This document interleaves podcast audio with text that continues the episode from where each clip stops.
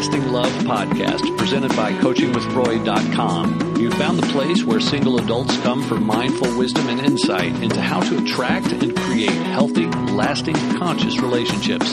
And now, here's your host, the owner of CoachingWithRoy.com, number one best-selling author, certified relationship coach, and TV analyst, Roy Biancalana. Well, hello again, and welcome to another edition of the Attracting Lasting Love podcast.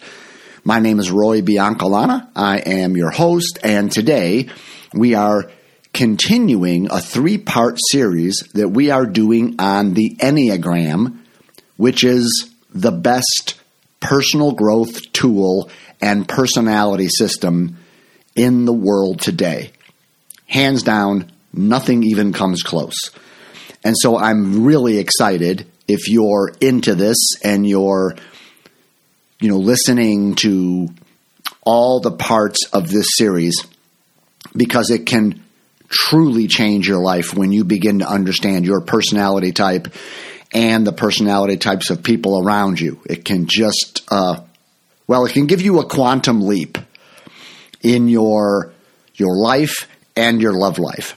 And that reminds me to just kind of set the stage here very briefly if there is a chance that someone is listening to this podcast alone and has not listened to the previous two, I want to encourage you to stop. Um, because you kind of won't know what's going on if you just start right here with this podcast. So, podcast number 66 was the fifth part of a series I did called Quantum Questions for Life and Love. We were addressing questions that I think can create a quantum leap in the way we live our lives and experience our relationships. And the final and the final question in that series was the way I put it was how is your personality type or your Enneagram personality type sabotaging your love life.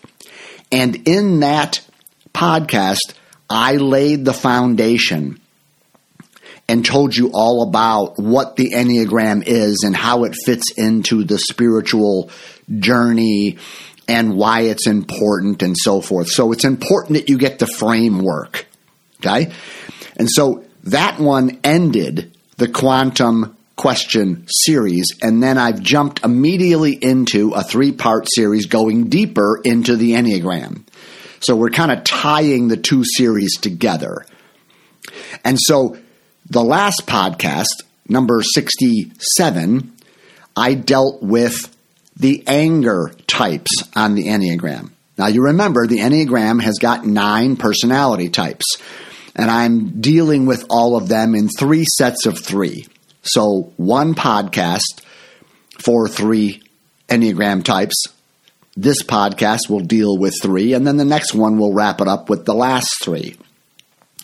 And the first three that I dealt with were Enneagram types 8, 9, and 1, otherwise known as the challenger, the peacemaker, and the reformer. And they, if you remember, were anger types. They have a particular relationship to anger. Okay? Now, today we are dealing with what's called the shame types of the Enneagram. Enneagram types number two, three, and four, better known as the helper, the achiever, and the individualist.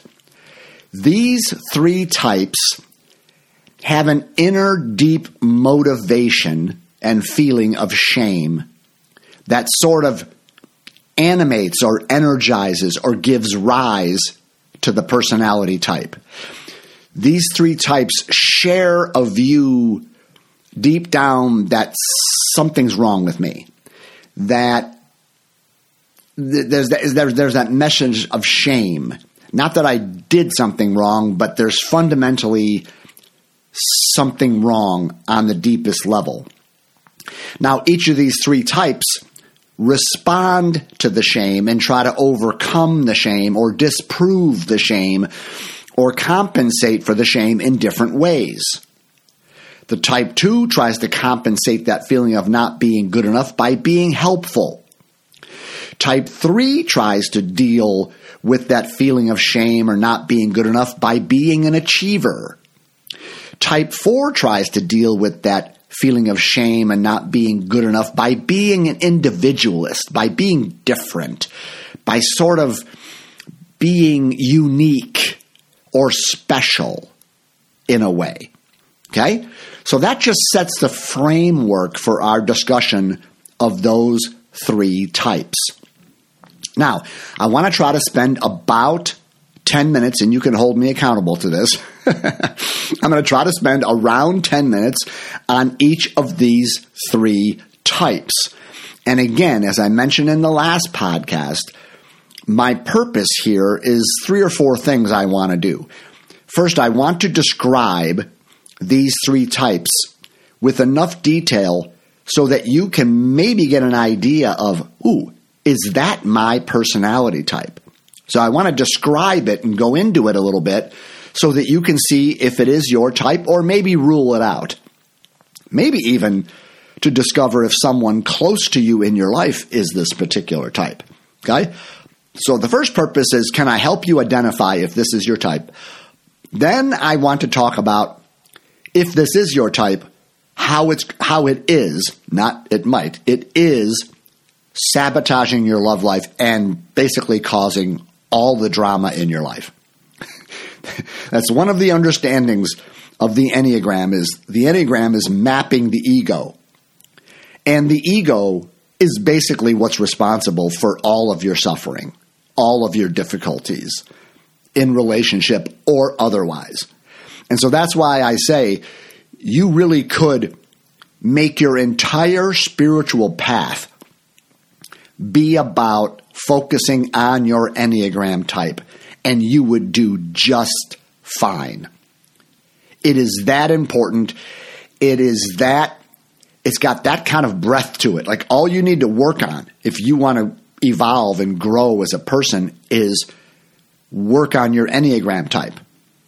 And so I want to let you know how it's tripping you up in relationship because once you know how it's sabotaging you, well, then quite easy to stop doing that. okay? Like if the type 8, if the major way they sabotage themselves is by being controlling and domineering and everything has to be their way and they're right and everybody else is wrong and they have to be in control and they power up over people. Well, once you know that that's effing up your love life, well, then it makes it fairly easy to stop doing that. Or at least know that's what I need to work on if I want a partner to be to, you know to be in a relationship with me and to want to stay in a relationship with me. Okay? So that's the beauty of the Enneagram is it points out your blind spots. It points out how you're sabotaging yourself and then offers a path of growth so that you you stop being controlled by your personality type. You you stop as it said, you stop being in the trance of your type, where your type is just running your life and sabotaging you. You can transcend all of that to the point where, okay, I still have that personality type. It, it doesn't ever change. But now I'm in control of it. So if I'm a type 8, there might be a time where using my strength and my power and my passion would come in handy in a situation. But since I'm in control of, of my bullying tendencies, I'm choosing when to be a bully, when it might be appropriate. Maybe it's appropriate to be a bully to protect the weak and the powerless and to stand for justice. That can be kind of a good use of your power. But if you're in control of all of that, then you can say, well, maybe in my intimate relationship or with my friends or at work, maybe being a bully is not going to serve me or them or anyone. And so I can choose how I express my personality type because I'm so intimately acquainted with it that I have the ability to make that choice. Does that make sense? So, I want to help you identify your type. I want to help you see how it's sabotaging your love life. And then I want to point briefly to here's the work that you need to do. Right? And and that way you get a real picture of kind of what your journey can be about as an evolving person. All right? So, with that, let's just jump right in. Now, you remember when we did 8, 9, and 1, I started with 9 as the central anger type, right? The 9 just disowns anger completely, wishes it doesn't even exist, doesn't want to admit they feel it, doesn't want to experience from anyone else or anywhere. They hate conflict, they hate confrontation, they just want to you know, be comfortable and kind of put their head in the sand and avoid all of that. And I don't want to make waves. And it's the central anger type. And then the eight was overly identified with anger, kind of loves a fight. And the one is, is sort of underly developed with anger. They have it, but they bury it and they repress it and they try to hide it. Um, so I'm going to do the same thing with the two, three, and four. I'm going to start with the central shame type which is the three. Okay? With the achiever. Now, here are some words that if you're a type three, they're going to resonate with you. Like, no, these words really describe me.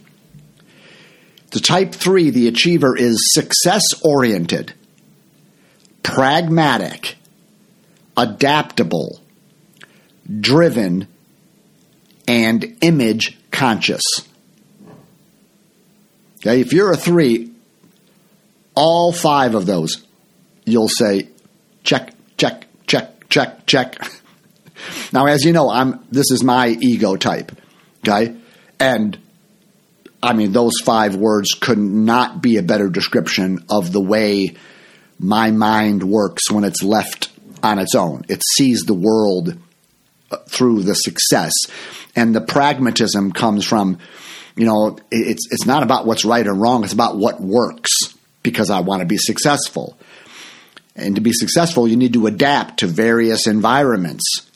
Driven, the workaholism, the effort, the work ethic is a part of success. And then I want everyone to think I'm successful, even maybe if I'm not, so I want to control my image. So sometimes I joke that the type three is like the quintessential politician. Okay? right? The politician, you know, this may reveal my um, my. Uh, I, am not real fond of politicians in general. Maybe because I see myself in them. That's probably why. But the quintessential politician wants your vote, and they'll sort of do anything to get it. If they're talking to a group, you know, that is uh, wanting lots of gun control, they will sound as if they're in favor of, of gun control because they need your vote but they may do a rally later on in the afternoon for an NRA crowd, and all of a sudden they're, you know, they're all pro gun because I, I need their vote too. So the flip flopper politician is most likely a three. They, they just want to adapt their image to whatever the environment is to get to be like, to be successful, to achieve in that regard. So, in a sense, type 3s are very chameleon like. They change the color of their skin to adapt to an environment to be successful. Okay? Now, being adaptive can be a wonderful quality, correct? Right? Being rigid and unflexible is not necessarily good all the time. But you can just see that I can give some examples on being adaptable can be very egoic, very much self centered. I just want to control what you think of me. I want to make you like me. Okay? So here is a paragraph um, that you might find yourself saying. In, in, fact, this is this is maybe the way you might describe yourself if you're a three. This will resonate with you. My primary orientation is toward task, goals, and getting things done. I am highly motivated and driven to succeed, self assured, competent, and efficient. I am fast paced, have a lot of energy, and have a hard time slowing down even when I have time off from work. Success is very important to me, and I have a strong aversion to failure. It is also important to me to be perceived as successful by others. I am good at reading people and knowing how to adapt myself to engage them or get them to like me. I am diplomatic and don't particularly like delivering bad news or giving negative feedback. I am highly competitive. I choose activities in which I can excel and I put a lot of effort into being the best I can be. I am not very emotional and can put emotions aside in order to get the job done.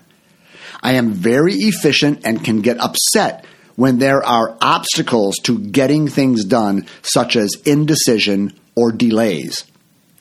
I am generally a positive person and often find myself in a leadership role. Okay? So, how does that sound to you? Does that resonate with you?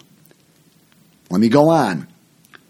Driving your personality type, if you are a three, is the worldview that to gain approval, you need to be successful, work hard to be the best, and maintain a positive image. Your sense of value is tied to what you do and to your accomplishments rather than who you are as a human being. As a type 3, your underlying motivation is to achieve success in the eyes of others through your accomplishments. You are driven, have an abundant energy for getting things done, and have a hard time slowing down. You are very competitive and strive to be the best you can be in all that you do. You are good at managing your image, and failure is very hard for you. Because of this underlying belief, you, your focus of attention naturally goes to task, goals, getting things done efficiently, and how to be successful. Okay? So there was some repetitiveness in that.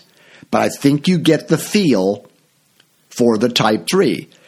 Now, how does this sabotage you in relationship?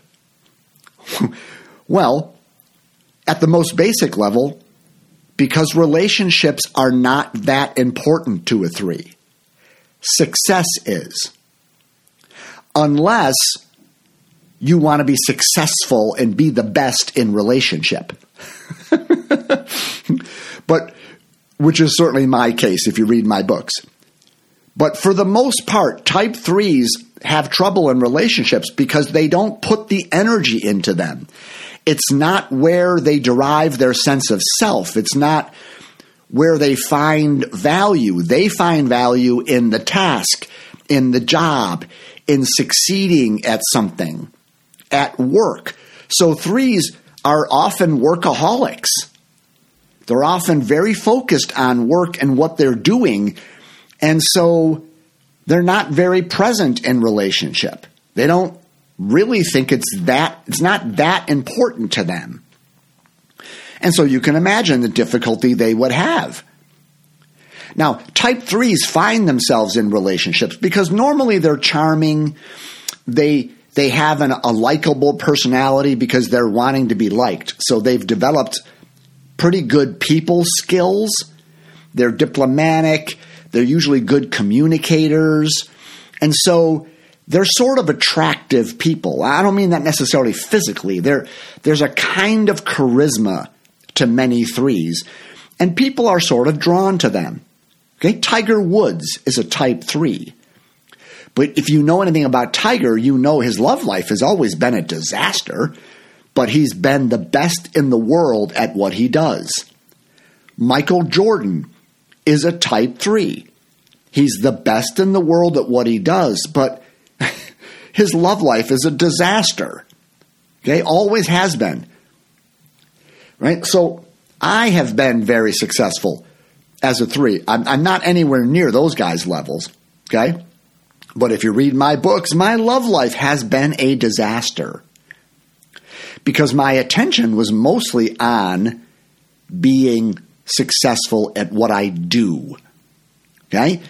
So if you're a type 3, that's the main way that you sabotage yourself. Is you have all of your attention on your work and relationships uh, just sort of wither on the vine. But in addition to that, there was that one line I read about how Type threes are so committed to being successful that they've become good at ignoring emotions because emotions can just get in the way of me getting shit done, of me achieving what I want to do. Right? There's that old phrase uh, in the movie uh, A League of Their Own. It was with Tom Hanks and Madonna. Uh, I think Rosie O'Donnell was in that movie, if I'm not mistaken. And Tom Hanks, at one point, he's, he's coaching a girls' baseball team. Okay, and and something happens, and he chews out one of the players for a bad play they made, and she starts crying, and he just yells out, "There's no crying in baseball." Okay, that's a quintessential Type Three statement. You know, no emotion here. We have to stick to the job. We have to get the job done. The emotions will will muck up the works here. They will distract me from my purpose and what I want to achieve. And so threes are normally not very in touch with their emotions. So that makes it awfully difficult for them in relationship too, because emotions are sort of the touch point. They're the contact point in a relationship. you follow me? So threes are sort of cut off from their emotions, or they just don't want to feel them, don't want to deal with them, don't want to bother with them. And they're also sort of workaholics.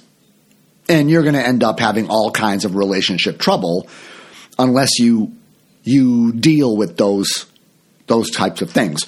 So the type 3 has to work on knowing who they are apart from what they do. See, the type 3, they get their sense of self their whole identity is wrapped up in what they do. So sometimes the threes are called human doers instead of human beings. Do you follow me? So the work of the type three is to put what they do in a proper context and begin to understand who they are and find value in who they are apart from what they do and whether or not it's successful. Because I can tell you, as a three, the worst feeling in the world is failure. Like legitimate failure at something I'm doing or failure in someone's eyes. Right? Failing to make a good impression, you might say. Failing to control my image. That that is a very challenging thing for a type 3. So I've always had to just my ongoing work is do I know who I am? Do I value who I am apart from what I do and how successful it is or not? And, you know, am I achieving something or not? Can I find value just as being a person? Okay? And then I've also had to do a lot of work around emotions, becoming more comfortable with them, taking them seriously, valuing my emotions. Because when I see emotions just get in the way of what I want or becoming successful, I project that onto other people. And it's very easy for me to dismiss emotions in other people and to try to convince them to see emotions the way I do. I should just ignore that and just, oh, that's not a big deal. Just, you know, what do you want to do? Can you get focused? okay. So, so you can see that type threes need to work on their emotional intelligence and on recognizing beingness over and above and beyond doingness. Okay? So that is the type three. And it's all motivated by, by that inner shame. I'm not good enough. And so I want to be seen. I want to make an impression. I want people to like me. I want to be successful. I want to achieve. I want the applause and the approval of others to counteract that deep fear of being invisible or not good enough. Okay?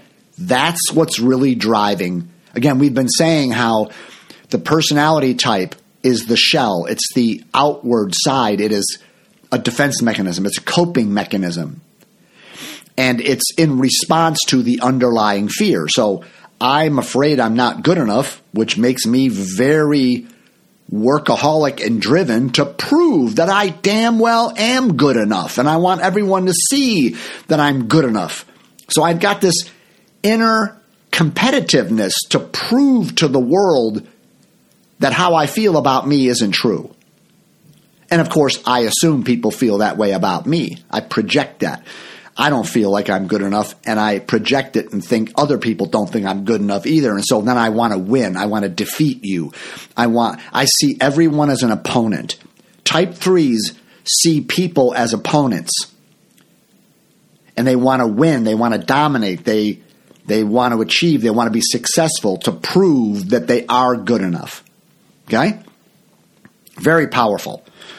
Um, so that's type three. Now, let's go over to the type 2. The type 2 is also um, motivated by this shame, but it's more of a of, of the shame comes out more as instead of I'm not good enough as like the type 3, it's I'm not lovable at, for the type 2.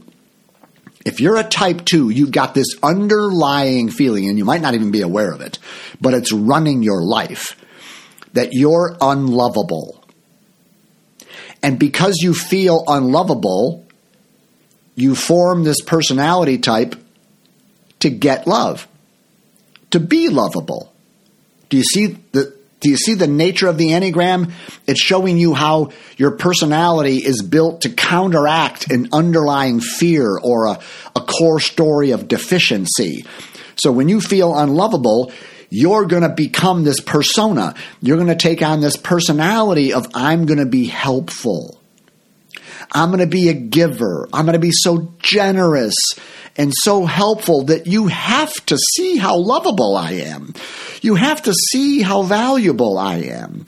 You have to see how kind I am and generous and warm hearted and I really am lovable.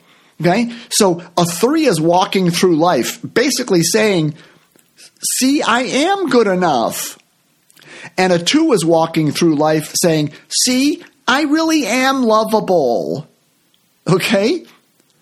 So if you are a type two, it's called the helper, sometimes the giver. Um, here are some words that would resonate with you caring, interpersonal, generous, people pleasing, possessive. Okay? Those are five words. If you're a type two, man, those will nail you. Does it make sense? But, you know, you're the helper, so you're very caring and you're very interpersonal. Type twos are very relationally oriented, right? They are not task driven like the type three. They are not work driven. Deep down, it's about love, it's about connection, it's about interpersonal dynamics. And they're generous, and you can understand why they would fall into people pleasing, would you not? Doesn't that make some sense? Right? Um, and the possessiveness is because I, I I don't feel lovable. I I I can become codependent. I can become possessive. I can deal maybe with jealousy. I can, there's a kind of an insecurity that shows up in relationship and I need to maintain and hold on and control our, my relationships because through these relationship dynamics is how I'm trying to prove to myself that I am lovable. Okay? So type 2s can can can be possessive in that way. Now, here is um, here is how you might describe yourself from a first person perspective. My primary focus of attention is on other people and relational connection.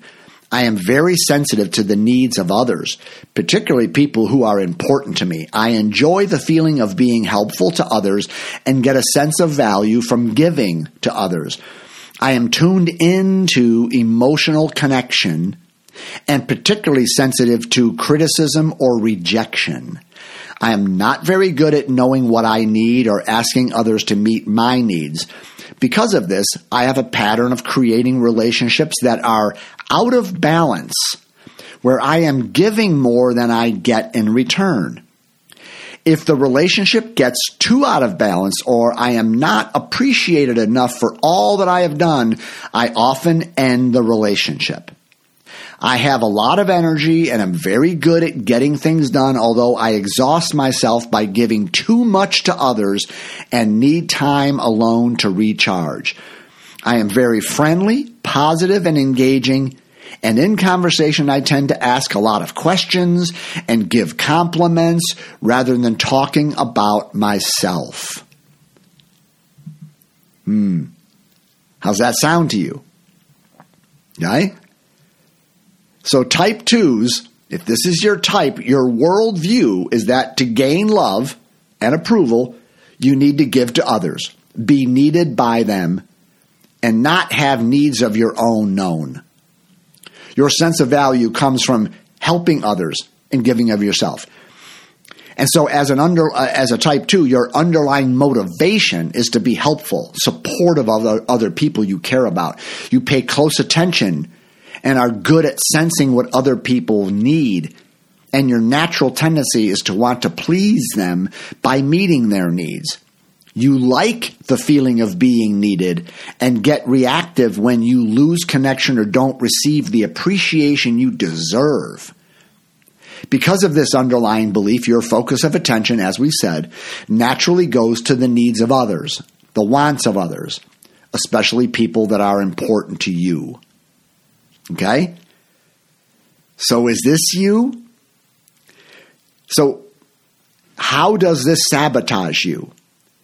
Well, one of the major ways is because you feel unlovable, you are going far beyond what might be necessary in trying to help others, give to others, be caretaking. You know, um, you can function like a nurse in a sense. Like I want to, I want to help you. You you you have problems, and so that phrase that I read is you can very much get in relationships that are out of balance. Right? There can be a kind of a codependency where you know, I often joke that this type often, since you kind of function like a nurse, that means you attract people who are, you know, needing to be taken care of. I often use the a persona name like Florence Nightingale for type twos. And Florence Nightingale was a, a wartime nurse, if I'm not mistaken, and she just kept attracting wounded soldiers. Okay. So if you feel like you keep attracting damsels in distress or wounded soldiers, um, and you get in relationships where you're you're you're doing all the giving and no one's giving back. You get in those out of balance type things. That's what happens for type 2s and that's how it sabotages you. You you end up creating relationships where you're over functioning and because you're over functioning, you attract people who are under functioning. I mean, a person who is under functioning needs someone to take care of them, to help them. So when you're a helper, you attract people that need help. Do you follow me? Now, the reason you do it is because when they need your help, you feel like, well, that's how I'm going to get love. If I wasn't helpful, and if I wasn't so giving and so, quote, selfless, nobody would love me. I'm fundamentally unlovable, so I have to be this way in order to get people to love me. Which is why you get so upset when you're not appreciated for what you do. Because the deal here is I will help you if you need me, if you make me feel lovable by appreciating me, by depending on me. And so here's what type 2s end up doing they end up helping people, but they don't set them free from the help they're giving.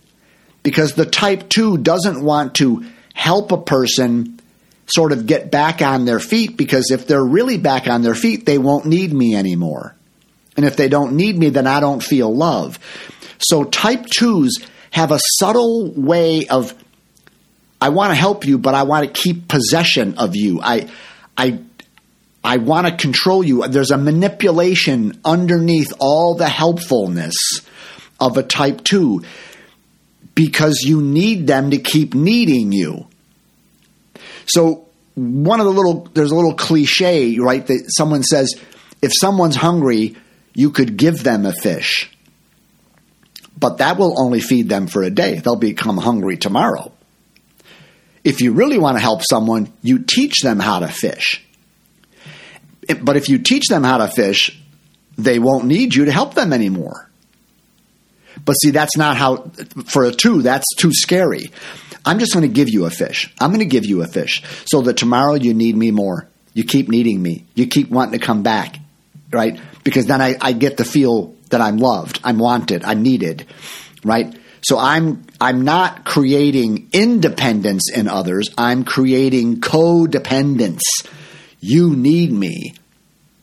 Rather than when the two becomes very healthy, they don't want to give a person a fish for a day. They want to teach them how to fish and, and truly help them get established, get on their feet, make changes, make, you know, have insights, make choices to get their life in order from the perspective, yes, I don't want you to need me anymore because I'm working on my own unlovableness and I don't need it from you. So I don't need to keep you tied into me. I don't need to be possessive. I would love to set you free. Okay? So can you see the way they would get in trouble in relationship? As a help a helper, you're going to attract people that need help. You get in relationships that are out of balance and you're over functioning and you create under functioning partners and under functioning people all around you. Type 2s will normally report that they've got like a circle of people that are just having trouble, that are falling apart, that are in bad relationships and they need to talk to me.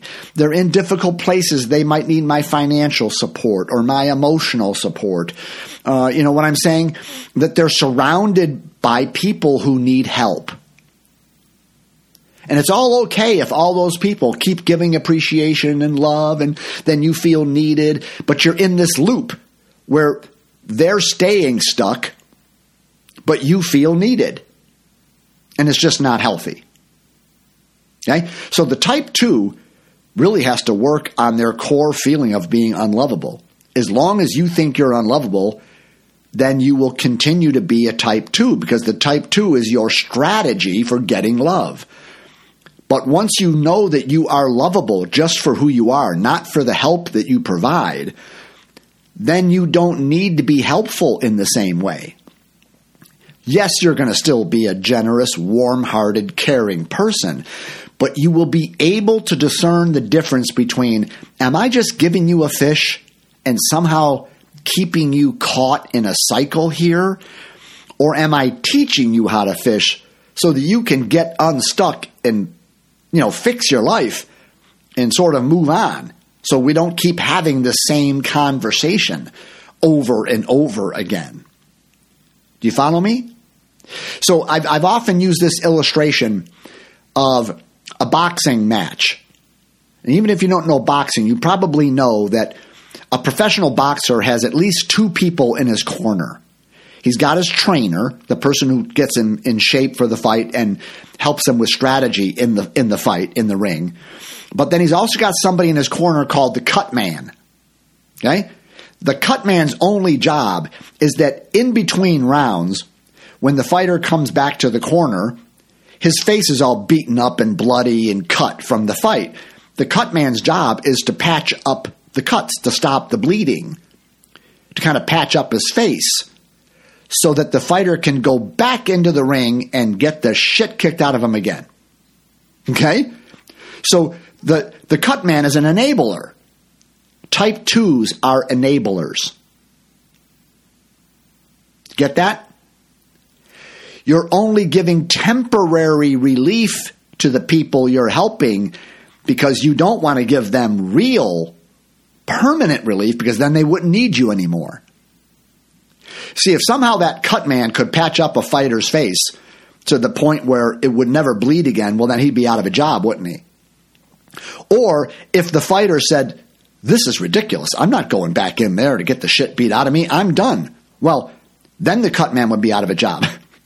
so the cut man is sort of invested in the whole goofy process of you're all beat up. Oh, you come to me, I'll make you feel better. Oh, your marriage is so difficult. Oh, your husband's an asshole. Oh, your wife is just this bad. Oh, you know, and you patch them up and you console them and you encourage them so that they can go back into the lifestyle that's beating the shit out of them because then next week they're going to come back to you and they still need you. And oh, you're such a good friend. And oh, I love you so much. What would I do without you?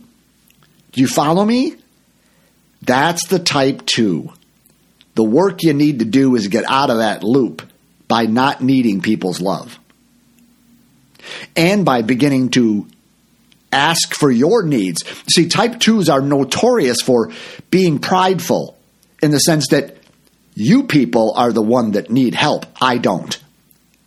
So type 2s rarely ask people to meet their needs, to, to give to them, to take care of them. They have a, a kind of an underlying arrogance. No, I don't have those needs. I'm fine. I'm not needy. None of that. But you are. You need me. I don't need you. But then when they don't get appreciated, they feel all triggered. Well, you don't appreciate all the things I do for you, and I'm going to end this relationship, and so forth. So type twos need to learn how to make their needs known. They need to learn how to help people in a conscious way and not do them more harm than good. By the way, I've done a whole podcast that would speak to this. I forget what number it is right off the top of my head, but if you go to the Attracting Lasting Love podcast page, you can scroll down and you'll find a podcast that talks about, uh, I think it's um, conscious compassion, how to help rather than harm the people around you. Because type twos, as helpful as they are, they're sort of harming the people around them because they're only giving them temporary relief they're not really challenging them to do something. Like the cut man is not looking at the fighter saying, listen, I'm not going to keep patching up your face so you can go back in there and get the hell beat out of you.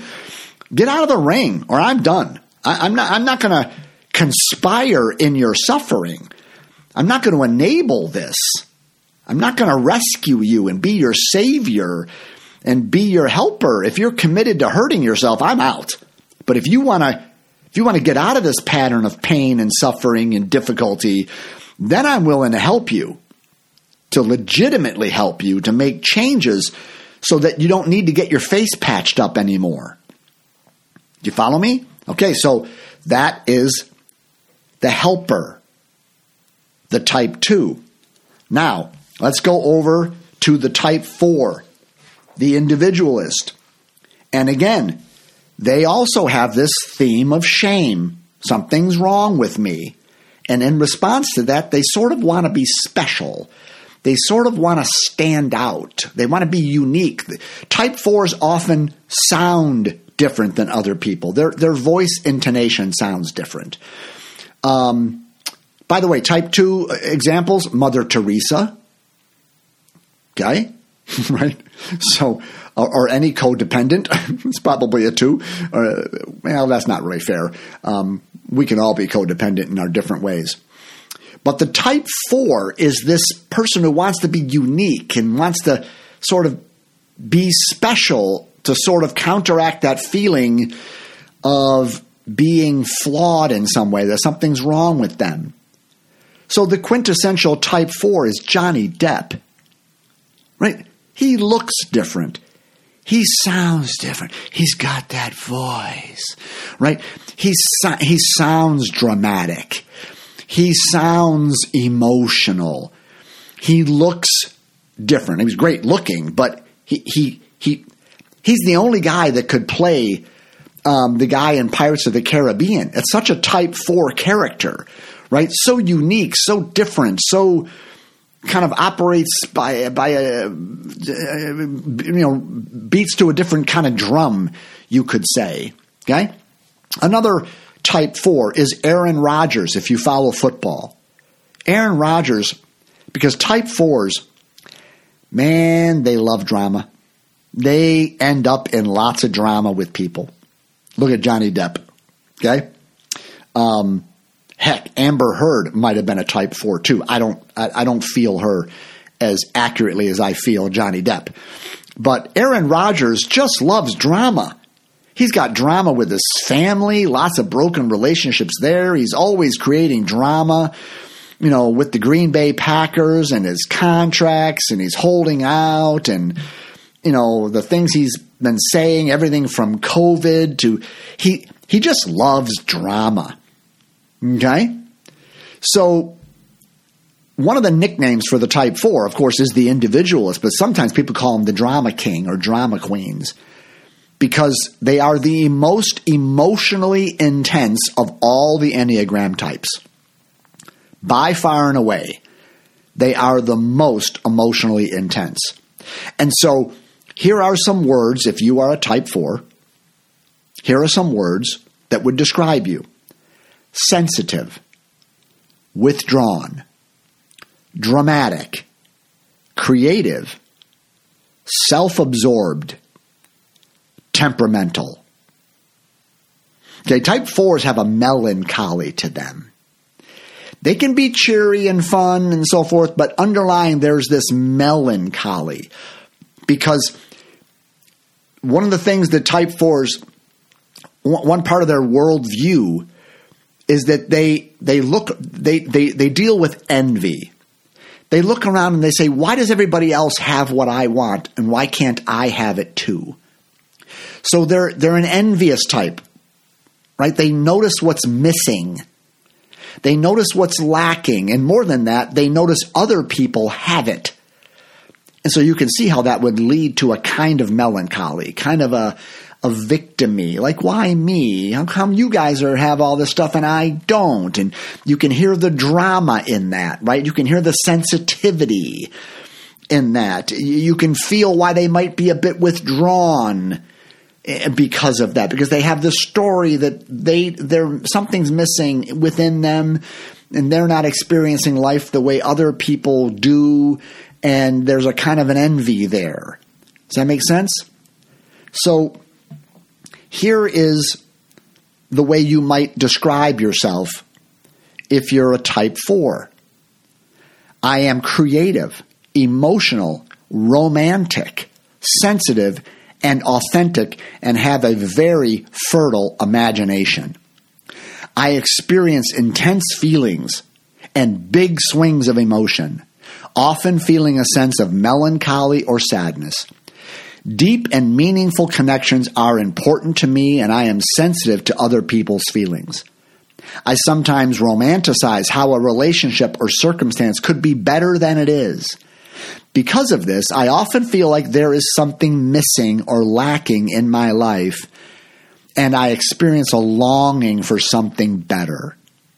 This can lead to internal suffering or drama in my life, but it also helps me to have a great capacity to empathize with other people's suffering. It is also important for me to be unique, different, or special. I don't want to be considered to be ordinary. Okay? Does that resonate with you? So, if so, driving your personality is the worldview that something is missing. And to experience connection and wholeness, you need to search for the ideal circumstance or relationship to fill the void. What you have in the here and now is not enough. This may feel like a sense of abandonment or like you have a fundamental flaw simply or simply that something is missing. As a type 4, your underlying motivation is to search endlessly for the ideal through your imagination, creative expression, or connection with another. You also seek to be unique, special, or different and avoid being ordinary. Many type fours are drawn to drama and intensity and feel that there is a depth and rich, richness to melancholy and sadness. Because of this underlying belief, your focus of attention naturally goes to what is positive or attractive about the future or the past and what is missing in your present circumstance, relationship, or within yourself. Your habitual pattern of thinking also include comparing yourself to others, devaluing yourself, looking for ways to be unique or special, and looking for what is deeply meaningful and authentic. Your blind spots are all that is of value. Your blind spots are all that is of value in your present circumstances and ordinariness and your idealization of what you don't have. That's your blind spot. Your blind spots are all that is of value that you currently have. You don't notice what's here now because you're so in the idealized version of what the past could have been and what the future might be. So does that sound like like you? If so, the reason this will sabotage you is because you you you are so overwhelmed in your mal- melancholy and your feeling that something is missing you will create drama because you will put pressure on other people to fill the void to heal that sense of that you're missing something or lacking something. And because you have this idealized version of relationship nobody will ever live up to it. And you will constantly be sort of upset at your partners for not being the person that you have them to be in your head.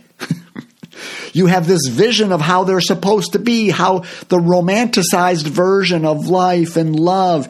And then your partner is supposed to fulfill that imagination that you have. And of course, life partners make lousy life sources. And so when they aren't fulfilling that, now you're upset at them. And so you have this emotional response. You're you're an emotional mess at times and you create drama because you think something is missing and in this conversation you're looking for the relationship to f- to fill that void. And then when you find out your partner is kind of human and doesn't live up to your imaginary it's like you have an imaginary boyfriend or girlfriend in your head. You know, when you were kids, you had a, imaginary friends, right? The type four has kind of this imagination, this romanticized, idealized fantasy kind of view of life and love in their head. And then when life and love doesn't match it, they're upset. They're in drama. They're in a kind of suffering and they pour that out on people and things around them, blaming them for not living up to their idealized version, expecting them to. So you put pressure on relationships, you put pressure on life to match this idealized thing that you've got going. You follow me? So what does the type 4 have to work on? Well, they have to they have to work on noticing what's not missing. Gratitude practices are very important for type 4s because that makes you think about what are you grateful for that you do have because your focus of attention is on what's missing. You can always find something that's missing. I'm sure Elon Musk can point to things that are missing. You follow me? So when your attention is there, you're always going to be in melancholy and sadness, and you're always going to be expecting people, places, and conditions and circumstances to be fulfilling your needs and you know filling the void of what's missing and then you're going to be constantly frustrated with that. So your ability to notice what's here who you are what you do have what's not missing and then doing the work on letting go of this this idealized view of life and moving in the areas of contentment and equanimity with what is. You see, type fours are very dissatisfied with what is because this is not the way I view it in my head. See, in my head, I have this fantasy version. So the reality right in front of me is lacking, it's missing. So the type 4 needs to, to learn about equanimity. It needs to learn about the acceptance and the trust of life as it is now and sort of let go of the fantasy version that you have. It's like you live in a Disney movie. And it's just this fantasy thing, you know. I'm, I'm. What, what was it? Uh, who, who, was the uh, the Disney character that was sort of dead until the Prince Charming came and kissed her and woke her up to life, right? Just like you, you got to let go of of the Disney world view, and, and and not to become cynical, not to not to give up on the beauty that life can be, but to fall more in love with what is here now than what you imagine that it should be, is to see what's real, to see the person that you're with, the beauty and perfection that they are. Yeah, they're never going to live up to what you think they should be, but you're letting go of that as nonsense. Just mind created fantasy. So type fours need to become lovers of reality, lovers of what's here and sort of letting go of of what happens in their minds with all the fantasy versions of what life is supposed to be and how was, people can fill the void in me and fix what's been lacking and and all the drama that happens when that doesn't turn out to be true. So does that make sense? Okay. So that's the helper the achiever, and the individualist. Those are the shame types. They each have little different ways of dealing with that feeling that I'm really not good enough. Something's wrong with me. I do it by trying to be helpful. Oh, I try to be do it by being an achiever. Ooh, I try to do it by sp- being special and have this romantic worldview and and all that kind of thing. Does that make sense? Okay, so next time when we come back, we'll wrap up the final three uh, Enneagram types, which are fear types. Their underlying motivation, the energy that creates their personality type, is a, is a fear. But each of them, that fear comes out in some different ways. It, it pushes them in different directions. And so we will talk about the type 5, which Sometimes I call the investigator. Most people call it the observer. Sometimes it's the scientist. But we'll probably use the term observer, even though I didn't say that word in the um, podcast number 66 that laid the, the foundation for this series. But the five is the observer, the six is the loyalist or the loyal skeptic, the seven is the adventurer or the epicurist. Um, and we'll do that next time on the Attracting Lasting Love podcast. So until then, have a great week. Bye bye. You've been listening to Attracting Lasting Love with Roy Biancalana. Be sure to subscribe so that you don't miss a single episode. And while you're at it, please leave a rating and review and share it with anyone you think might benefit from listening. Check out our website at coachingwithroy.com and tune in every week for more insights and wisdom on creating healthy, lasting, conscious relationships.